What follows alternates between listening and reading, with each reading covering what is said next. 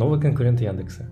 На фоне информации о возможном конфликте Сбербанка и Яндекса в совместном предприятии на базе Индекс.Маркета банк объявил о новом партнерстве с Mail.ru Group.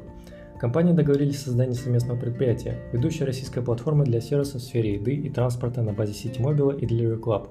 Стороны намерены таким образом расширить географию покрытия Delivery Club, а также усилить позиции Сити Мобила на московском рынке. Партнеры планируют инвестировать в проект до 64 миллиардов рублей.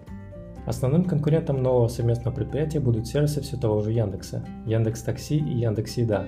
Источники ДБЛ утверждают, что для банка это равноценно неформальному объявлению войны своему партнеру Яндексу, так как такси и доставка еды – самые быстрорастущие активы и главный источник нерекламных доходов интернет-компаний.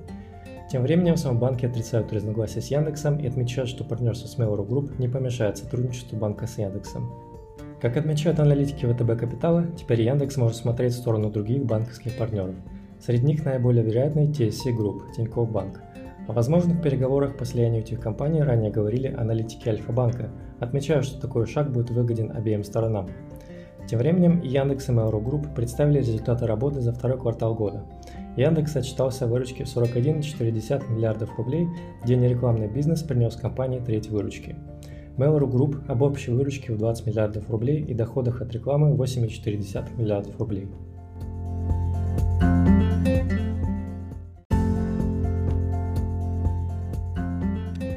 Финтех и речевые технологии. Пока же управляющий Тинькофф банком TSC Group начала предлагать бизнесу речевые технологии Тинькофф Voice Kit, которые можно использовать для создания голосового ассистента, роботов для автоматизации колл-центров, построения системы аналитики – Своим основным конкурентом компания считает все тот же Яндекс с его технологией распознавания синтеза речи Яндекс SpeechKit. Среди других российских компаний, которые также активно развивают речевые технологии, Mail.ru Group и CRT.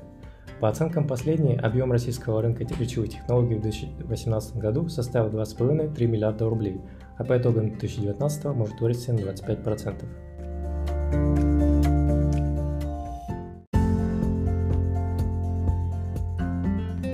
Другие новости. На базе платформы телематических сервисов МТС разработал решение для цифрового управления бытовыми отходами.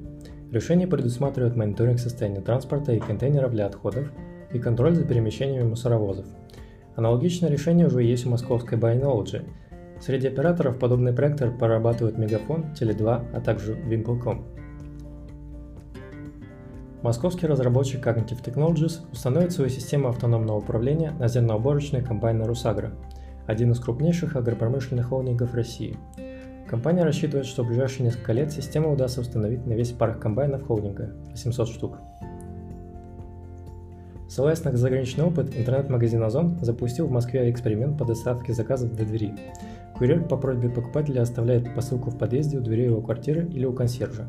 О сроках эксперимента и числе его участников неизвестно.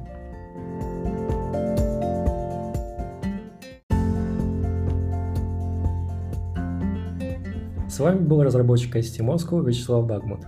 Благодарю за внимание.